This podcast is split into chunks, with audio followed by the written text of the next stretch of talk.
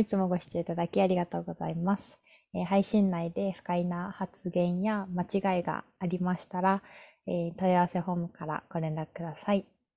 えー、本日のお相手はナミセンの南と、ケです。よろしくお願いします。はい。今日は、えっと、まあ、知ってる人は知ってると思うんですけど、えっと、ネットフリックスのオリジナルのドラマの、えー、 Sex Education について話していこうかなと思います。で、えっと、まあ、主に好きなエピソードとかキャラクターとか、えー、 Sex Education の好きなところとかざっくばらんに話せていけたらいいなというふうに思っております。シーズン4がこの前、 Netflix に出て、それで一応、 Sex Education 終わりということで。そう悲しい。悲しい。だからこれ撮ろうってなったんだけど、そう舞台はイギリスのムアデールっていう、ムアデールかムアデール、ムアデールかな？ムアデールっていう田舎の方を舞台にしてる、してて、で、えっと、オーティスっていう高校生の男の子が、えっと、主人公なんだけど、オーティスのお母さんはセックスセラピストとして、えっと、働いてるジーンっていうお母さんがいて、で、オーティスはすごいお母さんの影響を受けて、まあ、高校生なんだけど、ものすごくそういうセックスの知識とか、正しいその性教育の知識みたいなものを持っている男の子っていう設定で、オーティスが、まあ、高校に通いながらセックスセラピストとして活動していくっていうのがものすごくあの物語の表面的な本筋本筋っていうか一つのうんうん、あの筋ではあるんだけど、まあ、あのセックスエデュケーションはなんかいろんなその登場人物がいてその登場人物たちのなんだろうセクシャリティの話だったりなんかそのどうやってなんだろうパートナーと付き合うのかとかなんかどうやってセックスするのかとかなんかすごくなんか私初めてシーズン1が出た瞬間に見た時に衝撃受けたのすごい覚えててなんか多分、うん、そんなになんかセックスっていうものを高校生がなんだろうポジティブに描いてる作品なんですけどなんかそれにすごい衝撃を受けて、うん、でもだいぶあれ多分シーズン1って前だと思う。なんかオーティス、ね、さっき見たらめっちゃちっちゃいみたいな。今日のオーティスと全然違うんだけどみたいな、うん、すごいそういうもものすごく性をポジティブに、でも真面目に、でも面白く描いた作品だと思います。これからすじ。なんかね、あの、セックスエデュケーションっていうタイトルだから、まあ、もちろん性教育に関することが割とメインだけど、なんかそれ以外にもね、なんかこう、舞台がさ、高校生がメインだから、なんか高校生の持つ悩みみたいなのをね、うん。うん、なんかすごい描いてて、なんか共感できるドラマだよね。すごいそうだと、うん、あとなんかシーズン4を最近見たから、シーズン4の感想になっちゃうんだけど、結構なんだろう。あのー、やっぱりそのセクシャリティのがドラマだとなんかまあ、もちろんセックスエデュケーションも全部描けてるわけではないけど結構ノンバイナリーのキャラクターが、うん、あのすごい主要な人物として出てくるあのドラマって本当にないし、うんうん、なんかあと別にセクシャリティだけじゃなくてあのなんだろう健常性について批判的にあの問うシーンだったりなんかあとはメンタルイシューとかなんか本当にただセックスとかセクシャリティのことだけじゃなくってなんか全部がやっぱりその別別個の問題じゃないっていうか、うんうんうん、もちろんその複数のマイノリティ性を持ってる高校生たちが当たり前にいるのが、うん、なんかすごく紳士だなと思う。うん。あの、毎エピソード毎エピソード、あの、違う人にフォーカスすることが多いドラマだから、うん、なんか、あの、本当にいろんなアイデンティティを持つ子が、にフォーカスがちゃんといってて、なんかこう、なんかその、例えば同じトランスジェンダーっていう枠でも、もう手術を終えている子にフォーカスがいったりだとか、まだ例えばそのホルモンの治療を始めたばかりの子に、えー、フォーカスがいったりだとか、なんかその同じカテゴリーっていう中でもすごい本当にちゃんと多様な人がいるんだよっていうのをなんかこうシーズン全体で見せててすごいあのいいなって思う。確かにシーズン4は特になんかトランスまあ、ノンバイナリー、講義のトランスみたいな枠の中には当てはまる人はいっぱいいるんだけど、全然違ったよね。しかもなんかそれが、やっぱり、あのー、家族が持ってるお金とか、なんかそもそも手術をすること自体が、うん、なんだろう、トランスが、トランスなら手術をしなきゃいけないってことはもちろんないし、うん、体があのその人の性別を決めるっていうことはもちろんないけど、でもその、なんだろう、変えたいと思う人の中にも、すごくグラデーションがある。のは、なんだろう、見なきゃわからないことって本当に多いんだろう。自分が特にトランスじゃない場合って、なんか、ね、すごく、あ、そうなん、すごいなんかやっぱ勉強になる。うん、なんかもちろんドラマだし作り物だから、当事者の声はずっと聞かなきゃいけないと思うんだけど、でもそれでも、うん、あ、なんかこんなに描けるものなんだな、ドラマでっていうのはすごい感じたの。ね。どっかで読んだんだけど、わかんない。最近のドラマは大体そういうことも起きるのかなわかんないけど、なんかそのエピソードっていうかストーリーを作る過程で、なんかセックスエデュケーションはちゃんとこう、専門家とかまあ多分当事者の声をちゃんと入れて、なんかそのストーリーで描かれてることが、なんかイマジネーションからできてるものじゃなくて、ちゃんと現実で起こってることとかもちゃんと現実で人々がなんかこう持つ悩みみたいなものをこう表すようにしてますみたいな感じで書いてあって、おなるほど、と思って、確かになんかこう自分でも共感できるとこ多いし、なんかちゃんと人の声聞けてるなって感じは見てて、確かに思う。うん、確かに。なんか最近のドラマだとジェンダーセクシャリティ交渉みたいなもの入ったりするけどなんかなんだろうね。自分たちが多分セックスエデュケーションの登場人物たちと多分年齢がすごい近いから、うん、なんかすごい他のドラマよりも全然親近感が湧くというか、うん、わかる。うん。すごい、なん、なん、確かにでも、全然、なんかね、ドラマすごい好きだから、うん、あの、見て、ジェンダー、セクシャリティ考証とか、うん、よ名前知ってる人もよく入ってるし、見るんだけど、うん、なんか、セックスエデュケーションの尊さって、本当どこから生まれてるんだろうなね何なんだろうね、あれ。最高だよね。マジ最高。ちょっとそろそろ話していきますか。そうだね。あなんかね、コメントがね、さっき、うん、あの朝から募集したやつで1個来てて、うん、その人はね、シーズン1の3話までしか見てないんだけど、すでにジーン好きです。主体的に自分の人生を生きる女性最高って来てて、ありがとうございますって感じなんだけど、なんかもう本当にシーズン1の3話しか見てないってことは、これからもう楽しいことしか残ってない。うん、最高だなって思う。間違いない。うん、ね。でも確かにジーン、なんかその高校生だけじゃないじゃん、セックスエデュケーションの家庭がうん、私なんか大人でも全然性のことについて迷うのはすごくわかるし、うん、なんか私個人的にシーズン4でジーンの育児が全く楽しそうに描かれなかったのが、うん、個人的にすごいいいなと思って、うんうん、なんだろうやっぱりお母さんだからその子供の可愛さとかにフォーカス当てることも絶対できると思うんだけど、うん、なんかずっとジーンがもうやつれててそれはメンタルのイシューもあるってことが後から分かるけど、うん、なんかジンみたいな女の人になりたいっていうのはすごくなんかいいな、なんかわかるなと思う。うんうん、どう？わかるわかる。シーズン4とか、その、それこそ育児の大変さもそうだけど、あの、仕事との両立の、あの、すっごい大変な感じ。なんか、育児しなきゃいけない。でも、仕事に戻りたい。なんか稼ぎたい。うん、あの、子供が生まれる前に、のような自分にもう一回なりたい。でなれると思ってる、うん、なんかその葛藤みたいなのが、うん、なんかすごい、あの、うん、そうだよなみたいな。なんかまあ、ママになったことないから本当わかんないけど、わかんないけどなんかあのこういう感じで葛藤してるお母さんたちたくさんいるんだろうなって思いながら、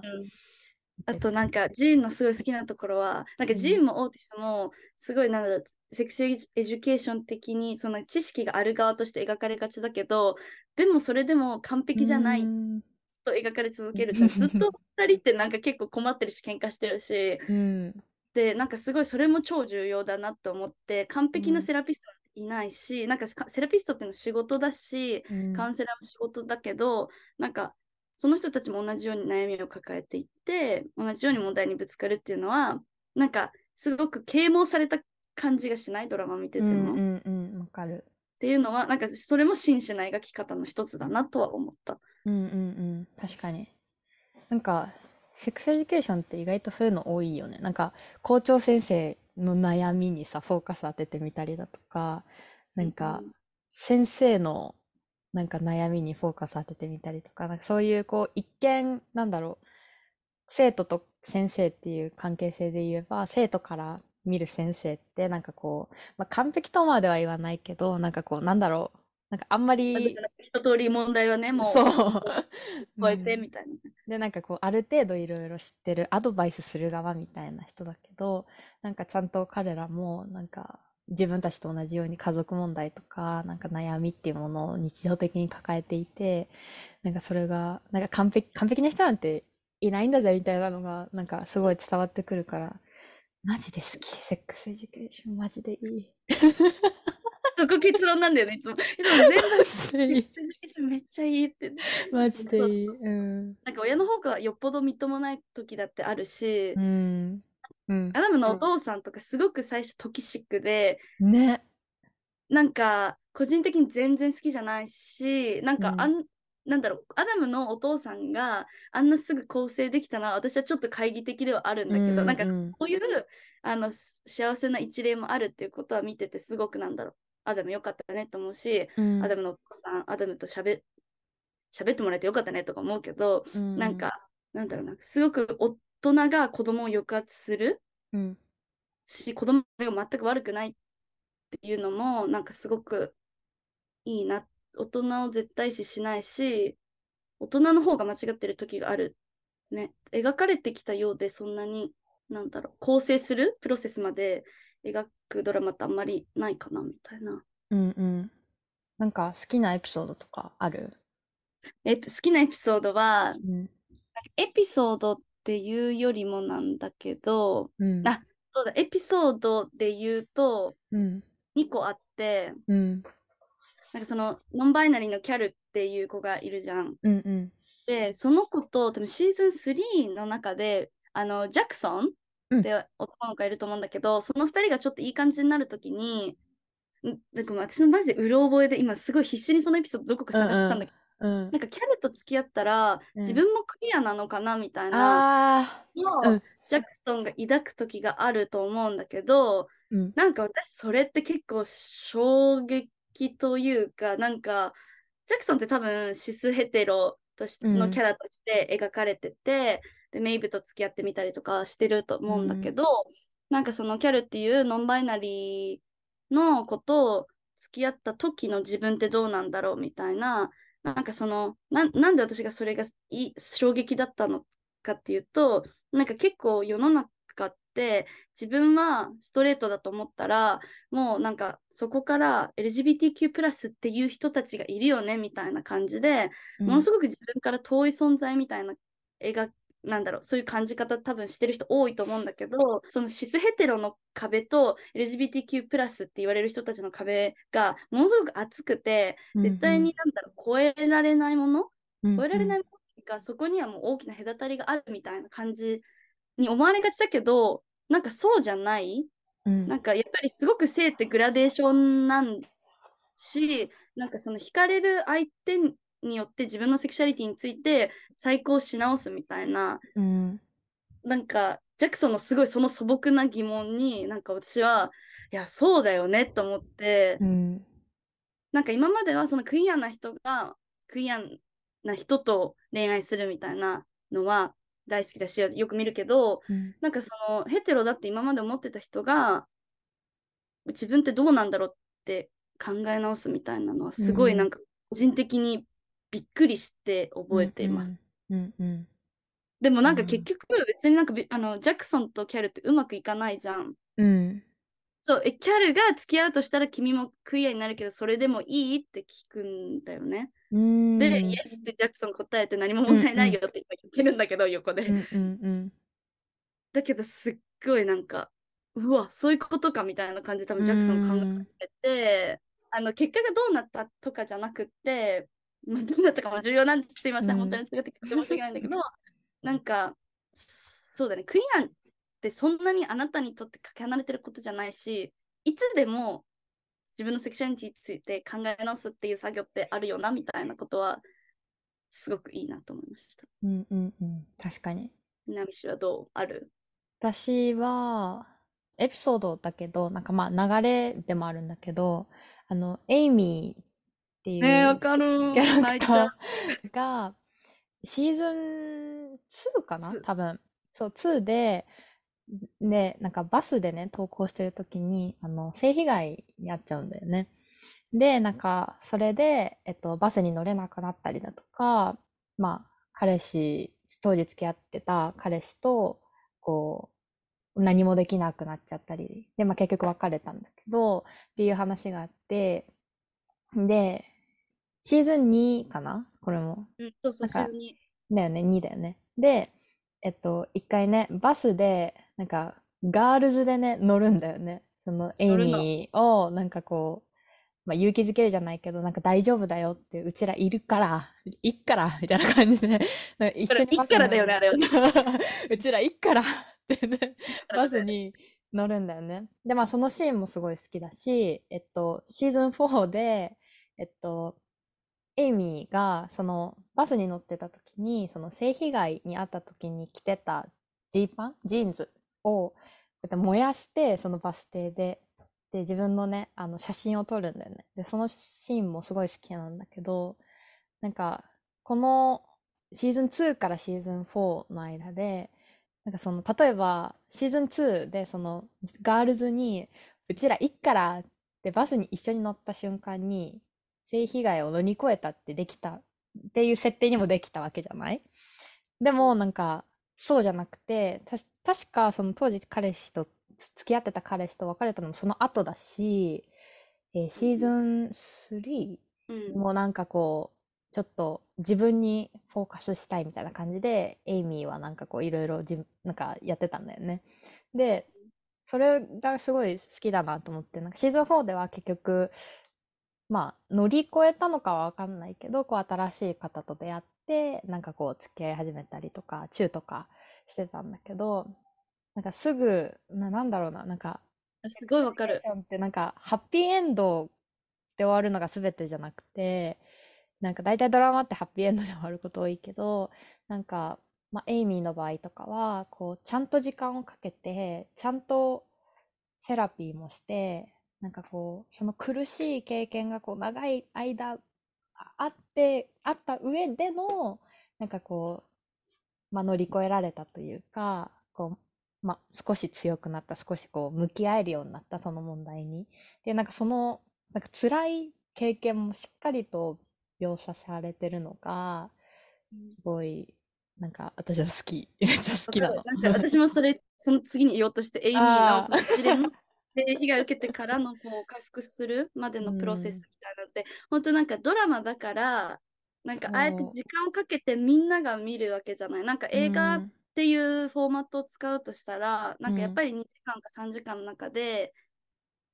うん、なんだろう、同じ、そのエイミーが性被害を受けて、バスに乗って、うん、ちょっとバスには乗れるようになったけど、うん、でもまだっていう表現ももちろん、あの、短い動画の中でも、その編集とかすればできるとは思うんだけど、でもドラマっていう、なんか1個1時間ぐらいで、その私たち視聴者も、エイミーのなんか苦しみとか、うん、わか同じようにわかるエミと同じようには分からないけどでもそのエミがかけてる時間みたいなものは、うん、なんとなく体感できるような、うん、やっぱりものじゃない？ドラマってすごく長いから時間がまとめると、うん、なんかだからすごく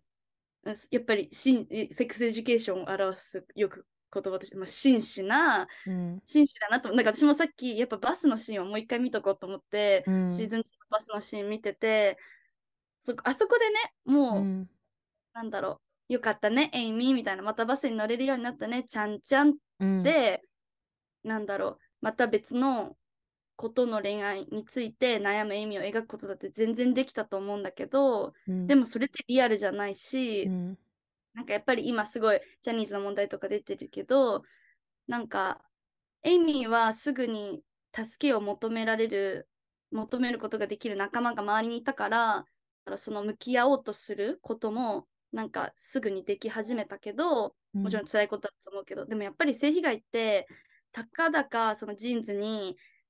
性器がついたとか、なんかすごくなんだろう、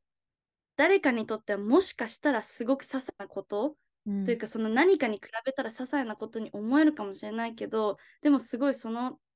経験がものすごくトラウマになって、うんうん、なんか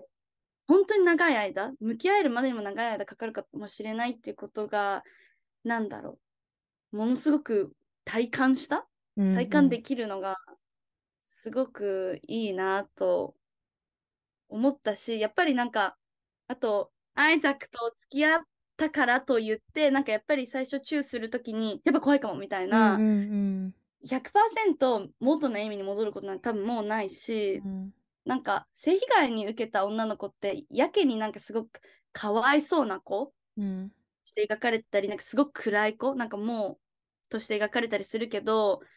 世の中に性被害を受けたことがある女の人多分いっぱいいて男性もそうだけど、うん、いっぱいいてそれでもみんな普通に生きてて、うん、でちょっと話しただけじゃその人が性被害に遭ったことなんてわからないけどみんなそれをなんか抱えながら生きてる。でエイミーも普通の傍から見たら普通の女の子としているけど、うん、なんかすごくそういうのもリアルなんか被害者を被害者っぽく描き続けないっていうのもすごく私は正しいと思う。被害者だって普通に生活してるし、うん、かわなかわいそうな人として居続けなきゃいけないわけでもないし幸せでいるべきだし、うん、なんかすごいそうだね。エイミー最高だな。エイミー大好き。わかる。わかる。本当に幸せな年ね。私、他はね、最後のシーズンで、あのエリックが私のエリックね。お気に入りのキャラクターなんですけど。合うね。合うね。エリックが、あの、まあ、なんかシーズン1からシーズン4のそのエリックのなんか成長とか、そういうのも、ね、成長っていうかこう、なんだろうな、ゲイっっていうアイデンティティを持つ人間としてのなんか葛藤じゃないけど、うん、こうなんかねいろんな思いがあそのエリックのいろんな思いが全てのシーズンでこう段階的に描かれてるのもすごい好きなんだけどシーズン4で、なんか、まあ、彼はあのキリスト教なんですよね。であの頻繁に多分こう、えっ、ー、と教会とかにも家族と一緒にこう行ったりしてて、でも、シーズン4ではね、あの、洗礼式を、まあ、受けるか受けないかみたいな、ちょっとその、それがいろいろあって、で、結局、まあ、ちょっとすごいネタバレになるんですけど、見てない人には まあ、受けないんですね。受けないっていうことを決めるんですよ、彼は。でもなんか自分は自分として生きたいっていうか、こう、本物の自分として、なんか嘘つきたくないみたいな感じで、で教会にいる人もなんか全員の前でそれを言うのね。でなんかそのゲイっていうアイデンティティを持つ僕として受け入れてくれるっていうならなんかバプティズムします。でも、うん、そのありのままの僕として受け入れてくれないならしませんみたいなことを言う言言うんだよ。で、うん、ね。その時にねこう誰も、まあ、お母さん以外誰もなんかこうありのままでいいよみたいなことに賛成してくれなかった。で、その拒否られた、ね、教会にすごく拒否された瞬間っていうかエピソードが私はもうすごいもう涙が止まらなくて、そう、なんかこう、教会といえど、キリスト教といえど、やっぱり、なんかこう、そその場ってエリックにとって大事なコミュニティだったわけで、すごく家族だったわけで、なんか、なんかすごいそういう大切なコミュニティになんか拒否されるのって多分いろんな人経験してきたと思うし、で、なんかこう、なんか、なんか一緒に体験してるみたいでマジで涙と。そうだね、なんかすごい、特にエリックはさ、ずっとそのキリスト教徒の自分とゲイである自分みたいなもの、うん、どっちも本当の自分で、で、どっちも大切自分みたいなのってずっと描かれてきてるじゃん、 Sex Education。で、家族も全員クリスチャンで、うん、で、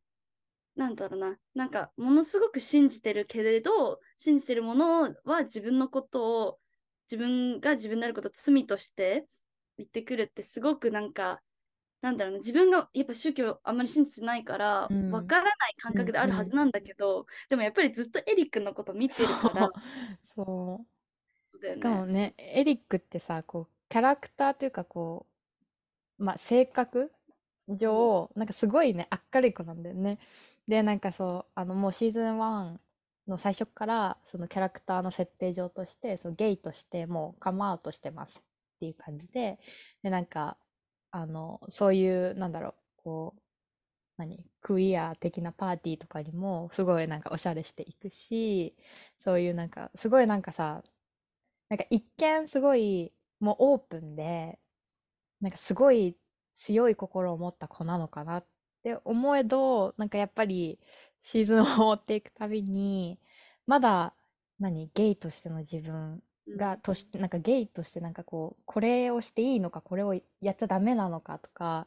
これ、これは何なのかみたいな、なんかやっぱりまだ彼にもなんか自分自身なんかわからないことがいっぱいあったりとか、なんかこう、悩みがあったりとかで、なんかすごい、なんかわかんない。それがリアルなのかはわかんないけど、私はすごいそれがリアルなのかなと思って。そうだと思う。ね、やっぱり完璧に、なんだろう、全員にかましてるから、うん、その人は100%自分に自信があるみたいなのって、全然それとそれってイコールじゃないと思うし、うん、私はエリック見てて、なんかエリックって確かにすごい、なんだろう、オーティスとかに比べたら、めっちゃなんだろう、自分に、なんか自分ってものをすごく分かってるような感じで描かれてるけど、うん、でもなんかシーズンを通して、結構なんか queerness journey みたいなものにエリックが出るのもすごい私は好きで、なんか、なんだろう、アダムと自分、アダムと付き合ってるたじゃん、前。私はあの子すごい好きだったんだけど、うん、でも、アダムのいる段階と自分のいる段階が違うし、自分は満足してないっていうのもすごくなんだろう、そうだよねって思うし、うん、なんかアダムのバイのこう開拓していく道に、てかなんかそういう、そのレベルに付き合ってられないみたいな、うんうん、愛を込めてだけどそれは、うんうん、なんかすごくそれもわわかるかもって思うしなん私なんかあのパーティーに行ったりするじゃんクイアなパーティーに初めて行ってみて、うん、こんな世界あるんだみたいな、うん、なんかすごいそれもなんだろう。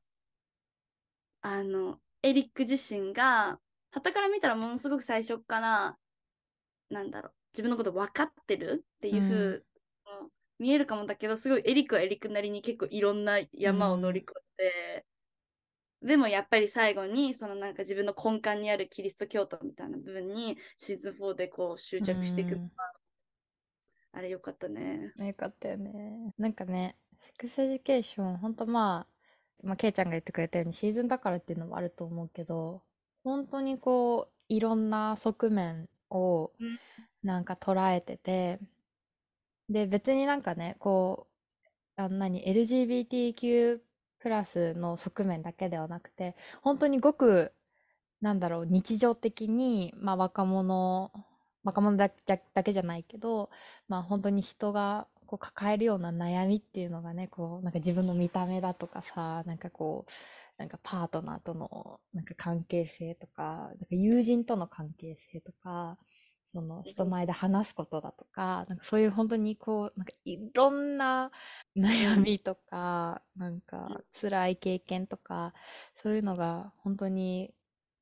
描かれてるドラマだから、なんかもう共感の嵐。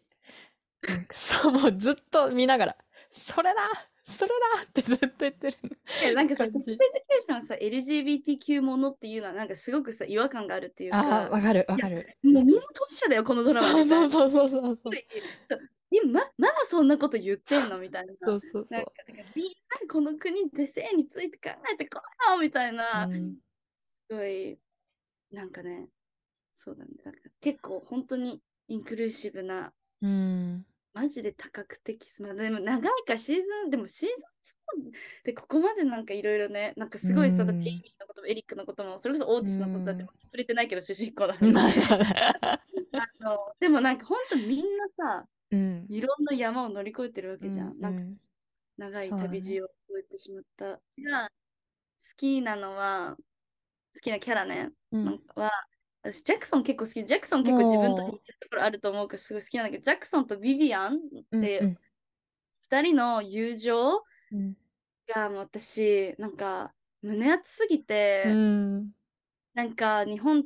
て多分今期の秋のドラマで男女の友情って成立するんでしょうかみたいな、なんか命題を与えられたドラマをやるらしいんですけど、なんか、さあ、みたいな、本当にふざけんのもいい加減したよって私は思うんだけど、なんかさ、なんだろうな、なんかさ、キャルとジャクソンの友情は、そこがメイン集になることは多分一回もないじゃん。なんか二人はもう友達